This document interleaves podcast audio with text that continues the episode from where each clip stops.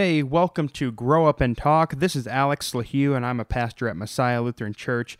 You know, we believe that eternities are changed when Jesus followers grow up in their faith, and one of the best ways to do this is by reading God's Word, the Bible, and talking about it. Not just reading, but having conversations about it, uh, taking on the tough questions. And this is one way that we believe we, we get to grow spiritually. And we're using a three year Bible reading plan that kind of goes through the Bible chronologically in order to help us grow up and uh, in our faith and talk about it. So, today on the show, we have David Wendeborn. David, welcome to the show. Why don't you tell us a little bit about yourself? Good morning, Pastor Alex. Um, thank you for uh, the invitation for the podcast discussion. Um, my name is David Wendeborn. I'm uh, uh, living in Boerne. Uh, my wife Lori and I moved here about eight years ago. Uh, I grew up in Nebraska. Well, actually, Lori and I both grew up in Nebraska.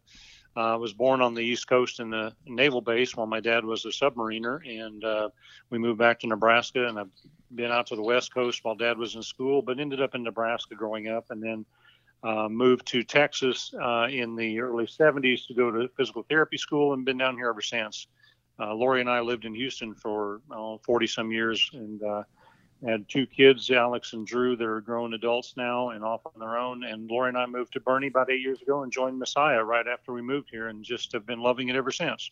So, cool. There we go. Awesome. Well, I learned some things about you in that short snippet, so that was awesome. Uh, good to be here with you today. And today we're going to cover the readings that um, go from June 13th to June 19th in our reading plan. Uh, so let's do a quick overview of what's going on here. It's Joshua chapters 11 through 19. David, why don't you tell us about uh, what's going on?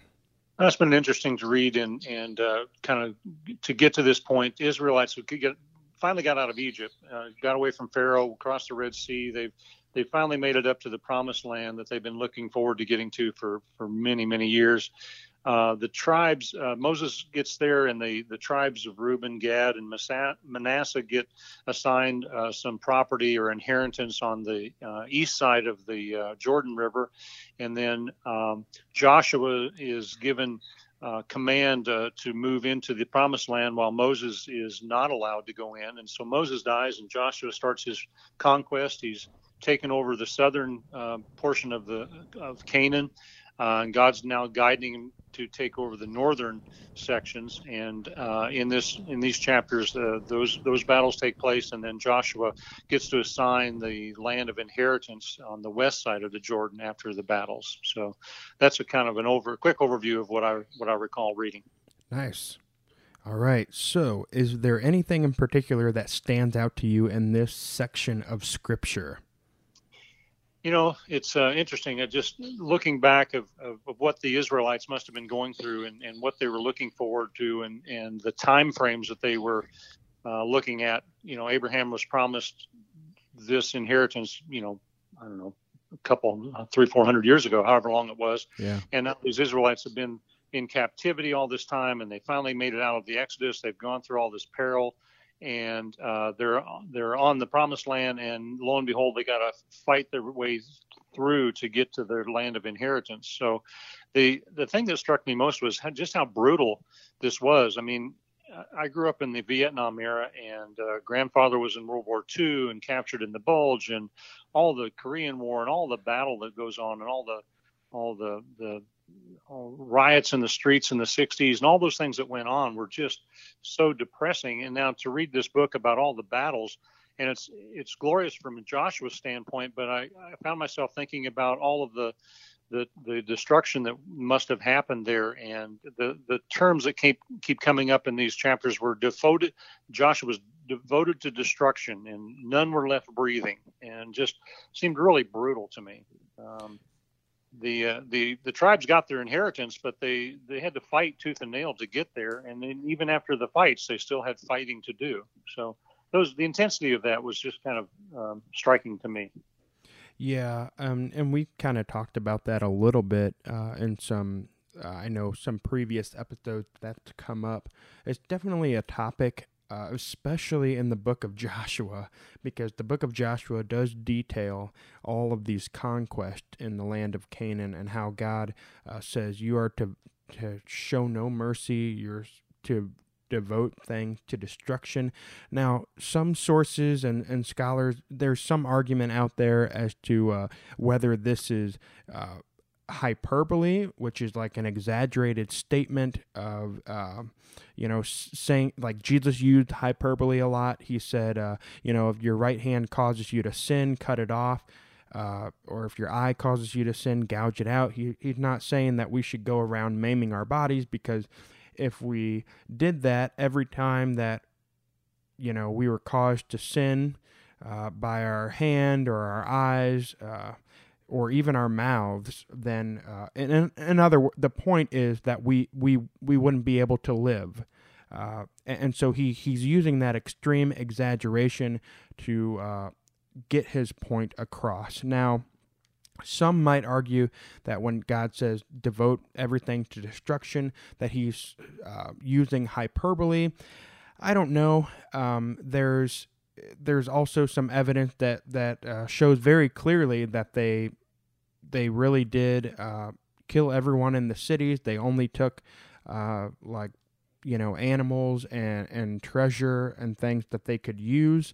Uh, but at the same time, you also have incidents where they didn't destroy everyone, or there are instructions in uh, Deuteronomy um, where it talks about okay, when you go into these cities, uh, you need to kill these people but these young women who haven't been married or have had any relationship with anyone, you can take them in and uh, they can be adopted as part of the, the family of Israel. Um, yeah, some of the sideline yeah. sideline reading I was doing about the different perceptions that um, different theologians had about some of them even thought that they could have very passively gone in and just kind of mingled and and and you know moved into the area and, and to to kind of push it out, kind of like you know people in, are moving into England or cities and, and start taking over neighborhoods just by existing. So right. it was interesting to see some of the different approaches that they were mentioned. Yeah, and um, and another thing that I they often point to, you know, a, a big principle that we uh, abide by here on the podcast and just in our uh, community, uh, our Christian community, uh, when we're looking at the Bible together. And looking at the Bible together is always a good thing, uh, rather than uh, doing it alone. But even when we study alone with the study Bible or looking at what other theologians or scholars say, that is using the Christian Christian community to help us interpret God's word uh, with with the right lens, a, li- a right view of that. And um, a good principle to abide by is is always looking to the clearer passages to help you interpret the the less clear ones. And so, you know, I look to like Rahab and her household is uh, completely saved um, because and God has has mercy on her and actually she repents. Uh, she she seeks mercy, and a lot of times, you know, in these the earlier accounts before they even get to uh, the promised land, you know, there's a lot of, of talk about the the Israelites. Um, uh, coming into the land and, and, people are starting to get worried and, and whatnot. And so I guess when I look at that, I see that as an opportunity for repentance. You know, they are they are uh, seeing you know the people of Jericho saw the the Israelite nation outside of their city and they had heard the stories and everything. And uh, I kind of see that as well here's an opportunity. Jericho the, they could come out and say we surrender uh, we repent and we acknowledge that your God is the true God. And so I think that opportunity is there. Now then again, I might be digging in between the lines a little too much um, and trying to justify or uh, maybe defend God or, or reveal things that God hasn't quite fully revealed to us. But even when you think about uh, the story of Cain and Abel, you know, God sent Cain off and he still showed mercy to Cain. You know, he said, I'm, I'm going to protect you. I give you this mark. But he never commanded Cain to never come back he, he never said to Cain, "Oh, you can't ever come back to me, or you can't return." And I don't know, um, and I, I kind of see that as well. God is still giving the opportunity for repentance, and you see that. I think with the story of Rahab and her household. So, there, so there are those stories and those incidents that kind of point to the mercy of God and the opportunity for repentance as well. But you also see how God really hates sin and evil and the reason he's driving out these Canaanites is because of their wickedness, because they're engaging in things uh, that are not God pleasing, like uh, child sacrifice and uh, sexual sins. And uh, he wants his people to be holy and set apart and, you know, not influenced negatively by all these things. Uh, and to us, it, it, does kind of seem really harsh. It, it, it's really brutal, and that's true. Um, I think also, though, you know, this is a particular historical context. And uh, in, in, those days, this isn't necessarily um, trying to, to trying to justify uh, these killings necessarily, but you know God can uh, do what He wants, and He's enacting His justice on these people in a particular point in history, in a particular way. Um, and in those days, the cultural context was of conquest. You know, people kind of kind of like you said. You know, people s- sometimes just took over by existing somewhere, or uh, and you know that was that was the way people lived uh, in those times as well. So those well, are some thoughts that I had. Con- I... Their conflicting cultural values obviously were of, of impact, and and uh, uh, God God directing them because of the cultural differences, in, in particular, yeah. relative to Him. Uh, he didn't have a choice. so, right. Yeah. yeah. Um, so yeah, I mean, I think we brought up some things that concern us a little bit because you know, even though I think there's a lot of good evidence and uh, within just the scripture itself, and also with uh, scholarly work that we receive outside of uh, of just what's on the surface of reading the Bible, even though there's a lot of good evidence that you know uh, God is is right in doing this, that um, you know that kind of uh, explains why things were done the way they were done. I, I, do think it, it clearly gives us pause, and it should, uh, take us back for a second uh, because you know it is a it is a brutal thing, um, and when God deals with sin, it's dealt with in a very uh, harsh and brutal way. I mean, look at Jesus on the cross, and uh, God's full wrath and full punishment were given to Jesus on the cross. And so I, I, I, like to point to, to Jesus on the cross because, you know, his full wrath and punishment is being given to Jesus. It's not even the full wrath and punishment of God isn't even being enacted on these Canaanites, uh, really, because um, he's still allowed, even before the Israelites got there, he allowed them to inhabit land that I think Abraham was originally in. And then he told Abraham to go away and said, I, will give this land to you, and and uh, and so by doing that, he allowed these people to live their lives as they they wanted. He, um, but at any time, God can do whatever He wants. Like you know. Um, so I don't know. Those are some things that I think about, uh, but I I do think it should give us pause and and and cause us to say, well, you know, how can I examine myself?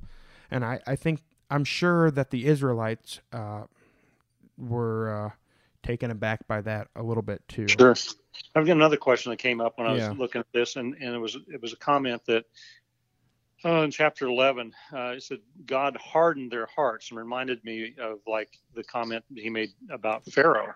and so you know it that was kind of a tough, uh, cons- not a concern, but it was like, ooh, you know, that that question about you know I thought God was loving and and uh, you know the the you know love your neighbor kind of process that Jesus brings to us and, and live in harmony with others and you know you know feed your enemies don't hate your enemies those kind of right. concepts we're we're kind of opposing this position that God took with the uh, uh, people, the Canaanites at that time. Like they locked up the doors of Jericho and people didn't go in and didn't go out because they were scared. But like you said, to your point, they could they could have come out and said, "Hey, let's let's live together. Let's get together." Like yeah, what Gibeonites or the hip. Yeah, the, the Gibeonites definitely did that. They did it in a little bit of a clever and kind of de- deceitful, deceitful, way, yeah. and yet yeah. God still had mercy on them. He didn't say, "Okay, uh, well, the Israel God told the Israelites, "You didn't consult me first, and yeah. that would have been a good idea." Um, right. But y- even though the Israelites sinned in doing that, God still had mercy. I think He still works His goodness and mercy uh, despite um, the hardening of hearts and despite uh, the brokenness that, or the way that people try to deceitfully work uh, their plans into place. I mean, look at the story of Jacob and Esau. You know, uh, God worked through the the seed of Jacob and, and still blessed him and, and stuck with him. And and I, I can see how he's doing that uh, even with the Gibeonites. I mean, even Rahab was shrewd in how uh-huh. she got blessed you know um, i think there's even some incidents in this section of scripture where where somebody i think it's maybe in the allotment of land maybe with like uh, somebody related to caleb they they say well uh, give me what else do you what do you want and they say well give me a blessing and yes. so you know jacob wrestled with god and and said i won't let you go until you bless me uh, god allows us to kind of wrestle and struggle with him. Uh, and he sticks with us even when we, we question like why did you harden those people's hearts? I thought you were a loving god. Uh, but something i've heard uh, in regard especially like in regard to pharaoh is that um, you know when we look at the broader uh, narrative of scripture god desires all people to be saved. He doesn't desire the death of the sinner but that the sinner would turn and live. And a, a, a big uh, reasoning for you know even the hardening of Pharaoh's heart is, heart is that uh, Pharaoh was already uh, rejecting God and turning away from God. Uh, he was, and what we see in Scripture is that if we turn away from God, it's 100% our responsibility. And if we uh, receive God, it's 100% because God worked.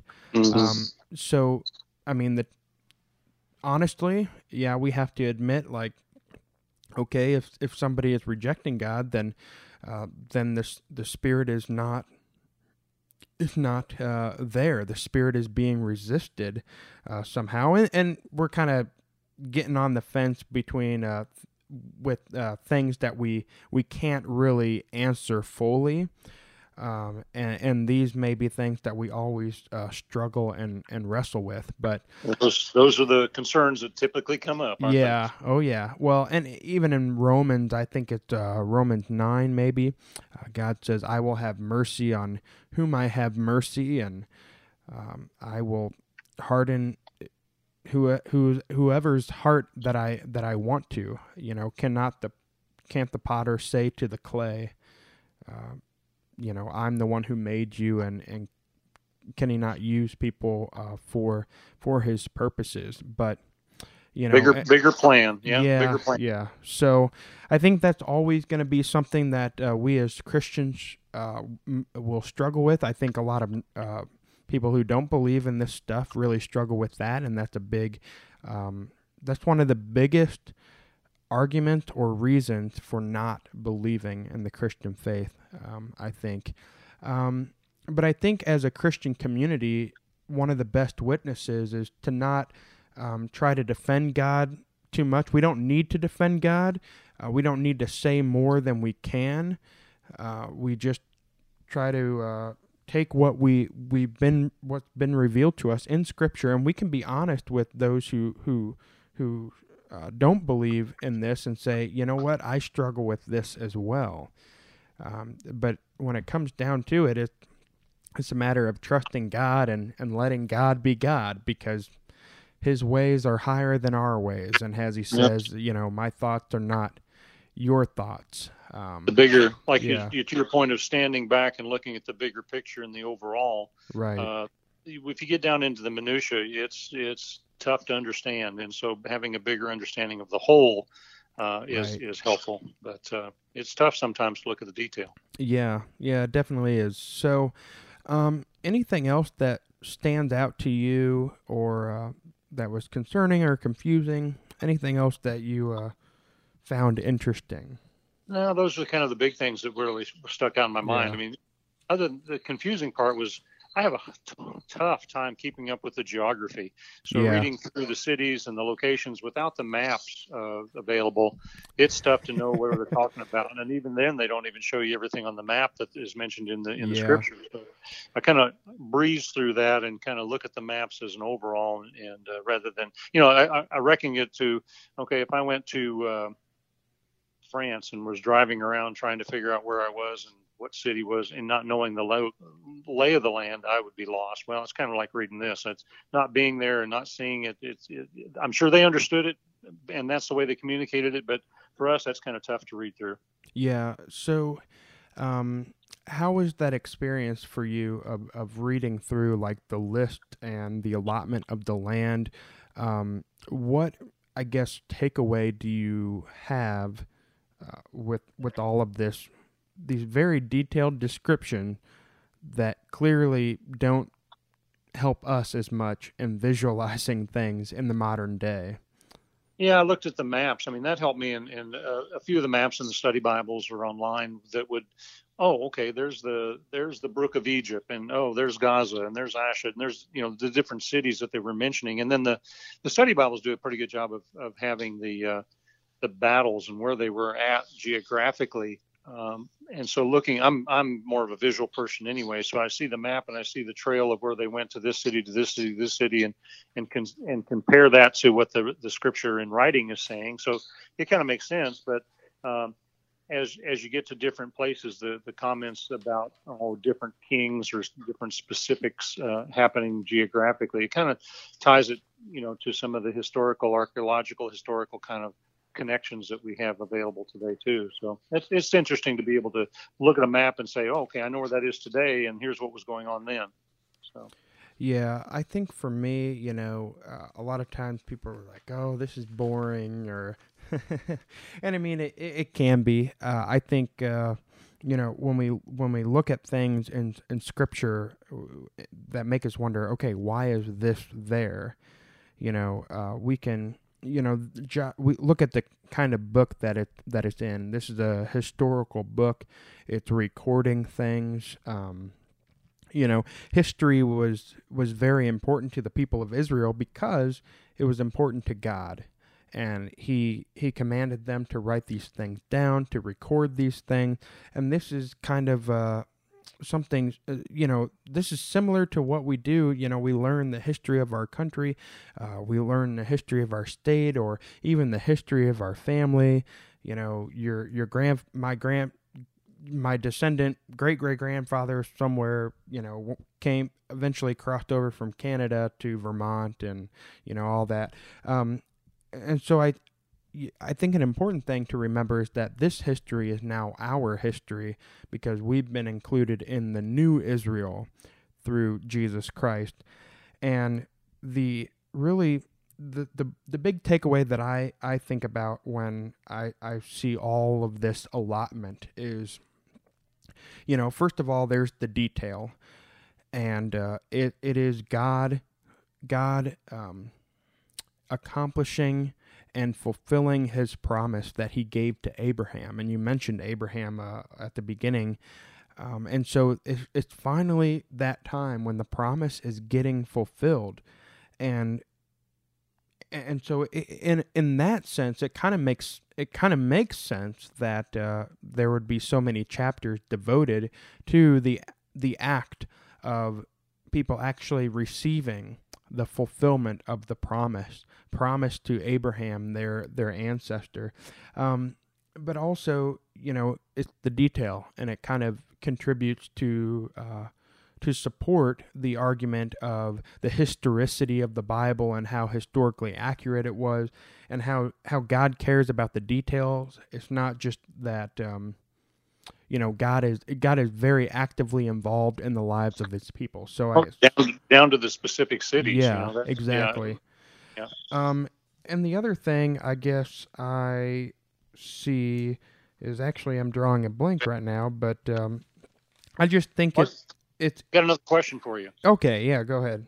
Confusing me when when the Bible says Canaanites, that kind of I'm I'm confused. Sometimes it makes me think it's they're they're referring to these seven or eight different uh, groups Hittites and Amorites and Perizzites and Hivites and you know mm-hmm. the, the, different ites versus the Canaanites as a specific set of people.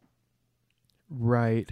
That my impression is that when it says the Canaanites, it's referring to uh, the vast v- range uh, and variety of different people groups within the whole promised land and Canaan is the whole promised land from above Egypt all the way up to Mount Hermon. That whole right that is Israel. That is, is my understanding.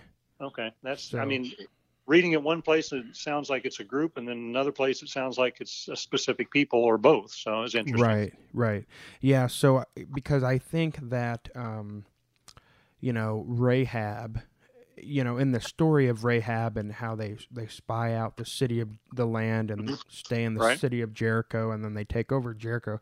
I think it refers to uh, even Jericho as the Canaanites. Um, yeah. Or you know, in conversation with Rahab, I'm not entirely sure about that off the top of my head, but I, my impression is that when it says Canaanites, it's referring to all the different people groups mm-hmm. within that land. Um, that's and, how I came to yeah. came to think of it as I, I mean through the through these. Another another um, um, interesting thought I had while looking at this was where I mean the, the Joshua was taking the battle to the to these different areas and and so the east east side of Jordan, you know, Manasseh and Gad and Reuben got this got this assignment and and or half of Manasseh got this land, and then they talked about um, a third or a half of the army was to still come across and, and battle with them? Did the other other part of the army stay on of, of Manasseh and Gad and Reuben? Did they stay on the on the east side? I know there were some people that stayed uh, because as they were entering the promised land, they made an agreement. Here's another one of those clever deals that uh, that people uh, make. Um, they made an agreement with Moses that uh, we'll send our fighting men and our right. army with you to go and conquer the land, and the rest of us will stay behind because we we're we're cool being on this side yeah. of the Jordan. So that, well, that, that, made me think about where were all the women and children as the, as Joshua and the troops are marching around all these southern and northern places. Right. Where where were all of these people that came across? You know, I forget how many thousands, millions there were uh, where do they exist? Did they spread out? Did they group up? Did they where did they hang out? Yeah, I mean, I know there's there's some maps that you can look at and kind of see like some of the order of the battles and, and, those kinds of things because you know when they were preparing for the battle of Jericho, it says they camped at Gilgal. And right. you also have to keep in mind that they've been traveling in the wilderness for 40 years, so they're pretty used to nomadic life and and so you know they would have been and this land is uh, you know god promised them hey you're going to live off this land. It's going to be a really you know that's why it's the promised land. It's it's flowing with milk and honey. It it um, it's easy to live off the land. And and whenever they had um, the whole plan was for for the armies to to conquer these these areas um, devote you know the people uh, to destruction and then they take the animals and they you know it even says you're going to live in houses that were not built for you. Mm. um, and so they kept the cities for the most part intact. There were i think i and the city of I or ie however you say it and jericho are are two clear accounts of like the city just completely being destroyed and there's right. all this archaeological debate over where is Ai and and people yeah. are you know wonder about those kinds of things but i think you know as they began to to conquer the land you know people would settle into a city like jericho they probably settled in around jericho and around the land of ai and as they began to drive out people they inhabited those houses and, and cities and settlements and used the, the vineyards and farms and animals that they had um, or that were available to them now. and uh, with some of the tribes, they just had their women and children on the east side of the Jordan because that was the agreement that they made. Mm-hmm. But there were a lot of, you are right, that there were a lot of Israelites. Um, there's a lot of historical evidence that supports almost like to, and some some scholars believe there were you know up to a million or even two million Israelites that eventually came out of Egypt, and uh, there's a you know the Bible is clear that that number dwindled down significantly, especially because of the wil- wilderness wanderings, Mhm. and, Right. You know, killing off the generation that disobeyed God in the first place once they got there the first time, so they wandered in the wilderness for forty Yep. years, and then all the children got to go in and inherit the land. So Another cool thing talking about food and and you know taking living off the land. It was interesting. I remember if it was before or after chapter eleven about when they as soon as they crossed the Jordan had the first Passover, the manna stopped and they Ah. ate ate from the land. And I thought, oh, cool. I, I didn't realize that they had manna.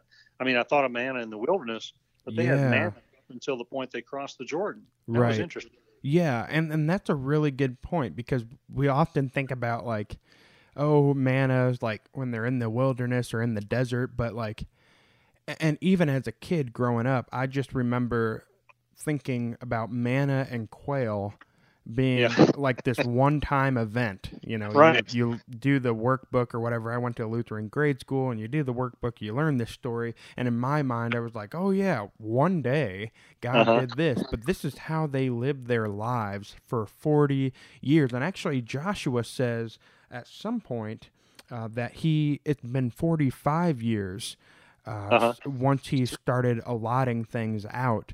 Um, so a little over 40 years, and you know they've been living off of manna, and then just imagining the first time that they. Uh, are eating off of the land. So that in itself is a fulfillment of the promise and it it's interesting because you know God if if you think about it God um is working through creation and he's fulfilling his promise not just in these events that are happening but also in their eating and drinking. He fulfills his promise to us which reminds me of like you know Jesus eating with his disciples uh, instituting his supper at the last supper before he before he dies.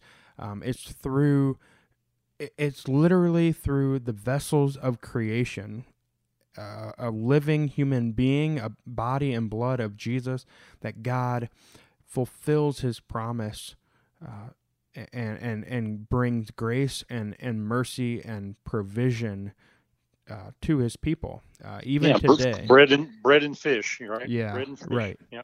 So, um, yeah, that's a that's a really interesting point that you bring up. Another interesting thing um, that I saw was that I think it's the daughters of Zebulun. Yeah, yeah. Um, you know, Manasseh. yeah, yeah, and so a lot of people. Uh, was it Manasseh or? Z- Yeah, one of the daughters. They only had daughters. In, Oh uh, yeah, yeah, okay.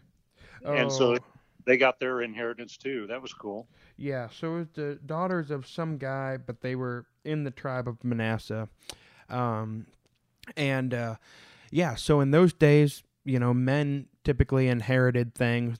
You know, firstborn sons were the ones, you know, that were meant to inherit land or what or the money and and whatnot. But it's interesting that this uh, exception is, is made uh, when when there are no sons, there are only daughters, and so it really points to. Um, I, I think it points to God's character. That gives me a lot of hope, um, and points to His character as a God who, uh, you know, affirms the created order of, of men and women, um, and those and and their differences, and yet uh, unique gifts and perspectives.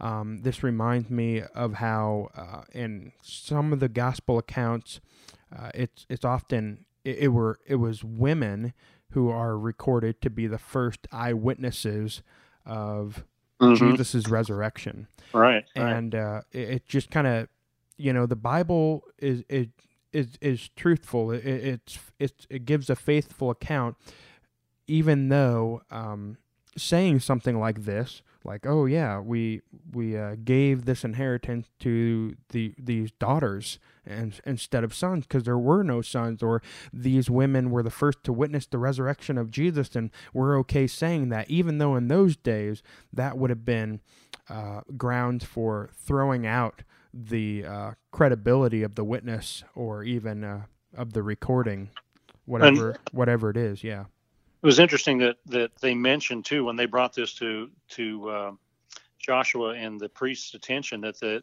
that hey God, Lord told Moses to give us this inheritance, so God was watching over them way back when. So right. it's in, interesting to see that connection. Same with Caleb when he had uh, his brother's son he gave him a wife or something, and, yeah. and the uh, the the wife was bold enough to start asking for the we mentioned earlier the blessing of a spring or a, a field. Yes, or something. exactly. Step up. Huh.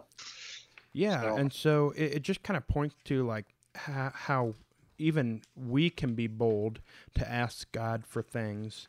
Uh, we definitely, you know, dig into His Word um, to keep you know, and, and, and being connected to the Christian community so that we're understanding uh, his will and, and, and his character and what he wants for our lives overall.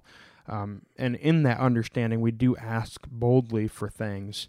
Uh, and we ask for healing. We ask for uh, blessings and, and good gifts in our lives because we know that that's what God is ultimately working toward is the total restoration of all things.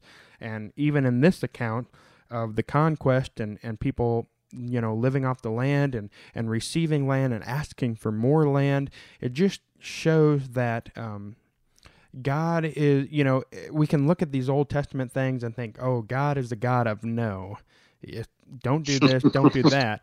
But right. you know, it's important to point to these moments too. That God is is is a God of yes, and uh, even in the beginning of creation, uh, I've heard somebody uh, kind of phrase it this way.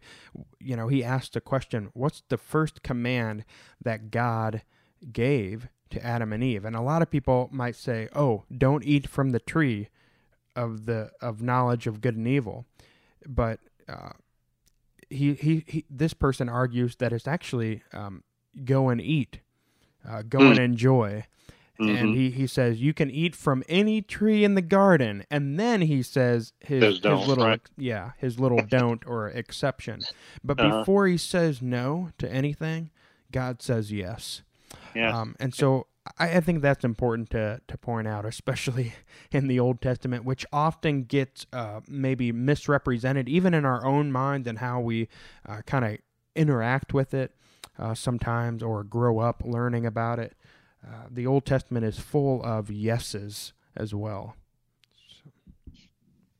It's interesting to see the day-to-day life of an Israelite in that era. That's my oh my goodness, you know. Yeah but to stand back and see the bigger picture, it's much easier to see. Much in our lives, like you know, when you're 20, you're looking at life differently than when you're 60. So it's mm-hmm. it's interesting. They they I'm sure were reflecting historically back on what had been promised and what had been talked about for all these years, and finally to start living it. But then to see, man, we still got to push these people out of the city even after we've gotten here. You know, right. kind of. We're there, but not quite there yet. Right, right. Well, and that that is um I think that parallels uh, where we're at today. You know, um, we we see the promised land through Jesus, the promised new heaven and the new earth, the total restoration of all things when He comes back. Um, and and growing up, I did not really think about Jesus returning a lot. I just thought about, um, oh yeah, when I die, I go to heaven. Um, right. And I enjoy that with Jesus. But actually, you know, Revelation tells us I saw a new heaven and a new earth where the the spiritual and the physical are going to be totally unified as one uh, in a perfect perfect world uh, that Jesus recreates and and and that's a better picture of heaven for me personally than just sitting on clouds playing the harp uh, which right. which is the, just really big misrepresentation of uh, and and I mean we can just see the kinds of uh, ways that God likes to work in His creation. I mean, even the world that we have today and all its brokenness is still the world that God created. Um, you know, I find myself I find myself thinking, you know, uh, I don't remember if you said this or, or Aaron said this one. I don't remember where where I heard this, one of the sermons somewhere. But you know, our our our eternity has already started. Right. exactly. As Christians, it's, it's, not when we die; it's we've already started, and that's yeah. that perspective changes a lot of things. And and like the Israelites, you know, if I was the bricklayer that didn't get to even leave Egypt because I was beat to death, I I was still looking forward to what was going to be coming down the road. So, right. Mm, interesting. Yeah, and just like the Israelites, we are we are still surrounded by the wickedness and uh, differences of the world uh, than you know the ways and that God wants us to live and, and that kind of thing. He still wants us to be holy and set apart and live differently, and that's a witness to the world as well. Uh, or tough to, to, do some tough stuff to do when you're watching the news some days. That is true. Um, so. Uh, however, he promises that he's going to drive all of that out permanently, just like he did uh, just yeah. like he said for the Israelites, and ultimately the promise to his people to drive out the wickedness of the land and that total restoration doesn't get fully fulfilled until Jesus comes back. Right. Um, and so we're we're still waiting uh, for that promise uh, today. Even well, that's yeah. that's the faith that that's the faith that strengthened them, and that I mm-hmm. think that we we gain. Uh, we we we need to have that awareness of the faith that they had, even though the circumstances were bad. Yeah. We live in bad circumstances every day, but yeah. you, you, can't look at just that. It's you got to look at the bigger picture and what's to come, and and and faith faith has to carry us through that. And perseverance that they had, we have to have perseverance. Yeah, awesome. I, I like uh, how you you mentioned the bigger picture, and uh, I think that's important to keep in mind. All right, we are going to take a quick break, and we will be back shortly.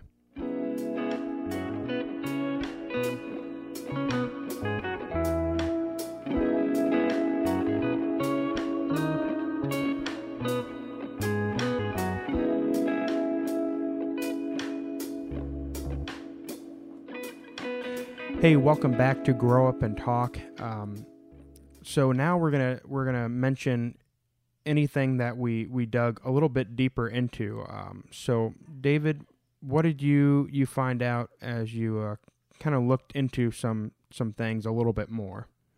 Well, as, as I looked at the, the different details and, and as uh, the inheritance was given and the cities were mentioned, and when they get to the end of some of those paragraphs talking about the people uh, Joshua and, and the armies had wiped out large groups of people, but when they went to inhabit particular areas of their inhabitants, they still had to drive out three sons of Anak that Caleb had, or the Jebusites in Jerusalem had to be driven out, or uh, they they just they couldn't drive all the Canaanites out. So it was interesting that that it wasn't a one and done kind of battle, that, that it was a long process, and, and one place that uh, had mentioned that, that uh, there was a long, long number of years for war, and uh, some like seven years or something they had to do battle. But yeah.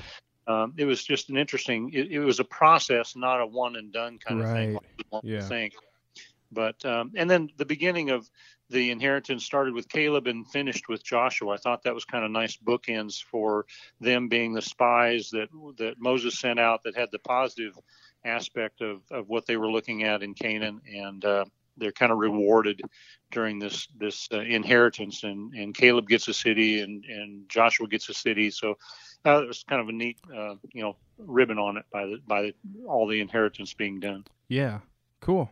Um, something that I found out was that geographically speaking, Judah, the tribe of Judah, received the largest portion of land even though I believe that Judah was one of the smallest tribes numerically uh, in terms of population.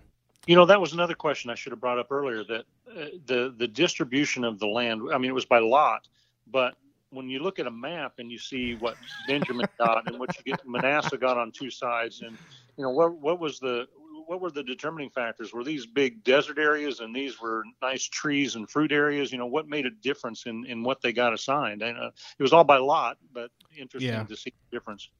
Yeah, I mean, God certainly does what He wants, and uh, He ju- He does. Um, you know, he, he he made a very clear prophecy and promise to uh, the tribe of Judah, and that definitely shows on the map.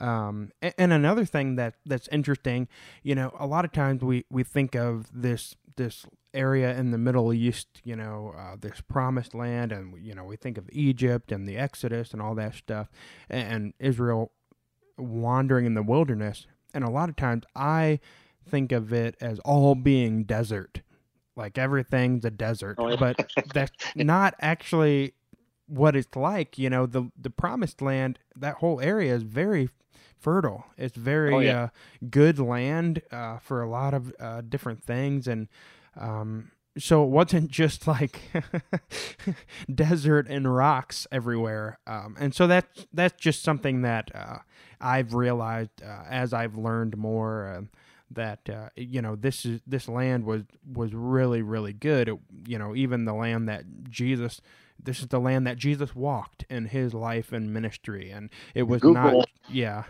Google Maps and Google Earth are really cool to look at some specific sites and, and to spin around and to you know take some walking tours via Google to see actually what was there. And and like I said, there's lots of fields and irrigated areas and and uh, trees and and you know one of uh, one of the groups I can't remember Ephraim or somebody had to cut down forests to be able to inhabit the land. So you know a lot of different geography there. Yeah, cool. All right. So our last question that we uh, typically end on is an application question. We've talked a little bit about some application, uh, as always, in the middle of our dialogue and conversation. Uh, but let's end with you know one t- big takeaway. How do you see this having importance to our lives today?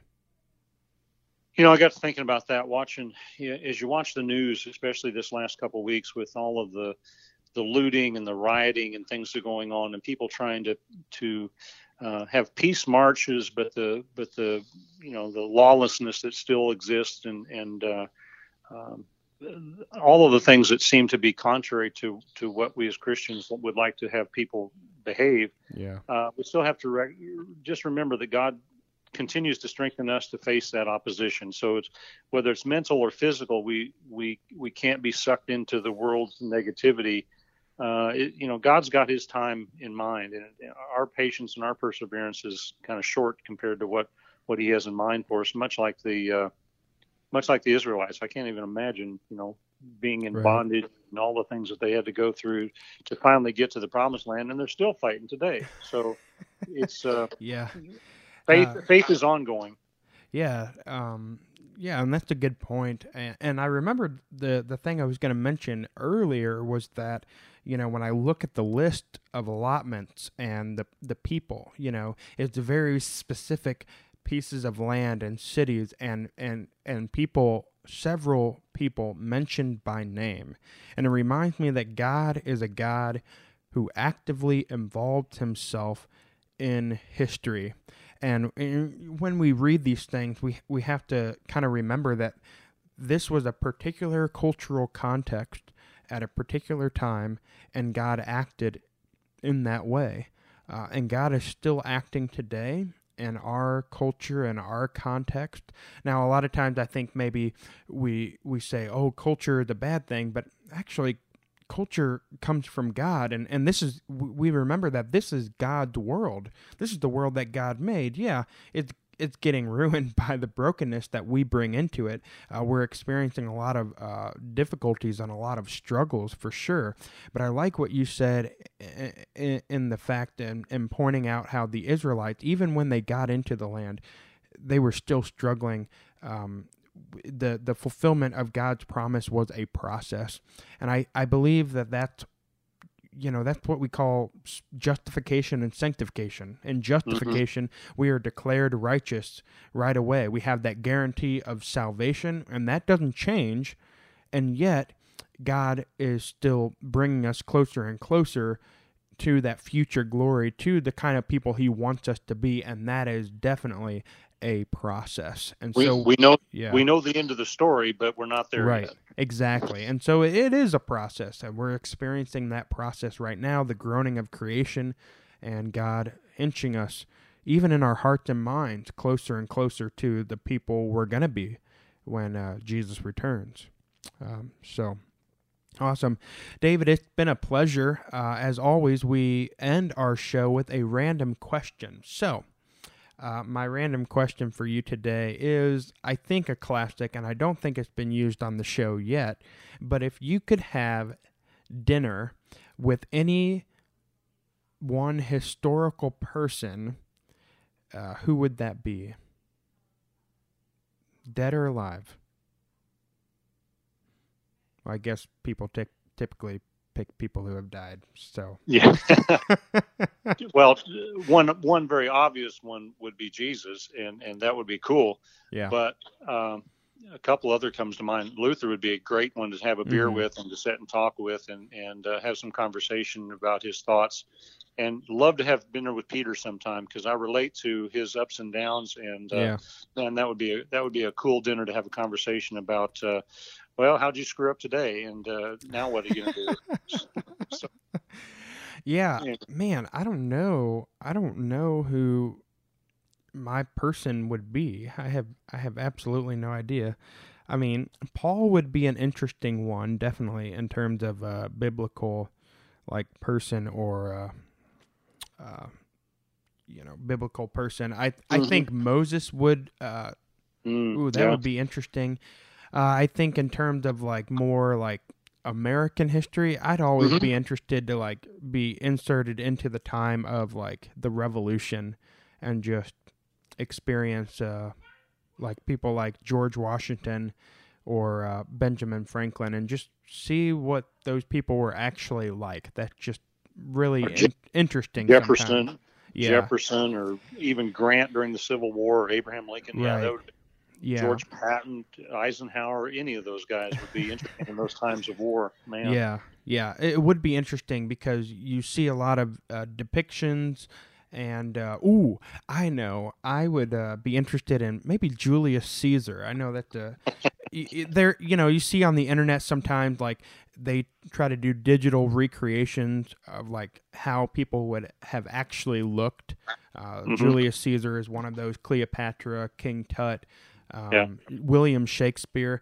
So just to be able to see some of those people and what they were really like. But I definitely, um, yeah, in terms of biblical uh, people, Moses uh, would be a strong mm-hmm. one for me. Mm-hmm. Um, cool.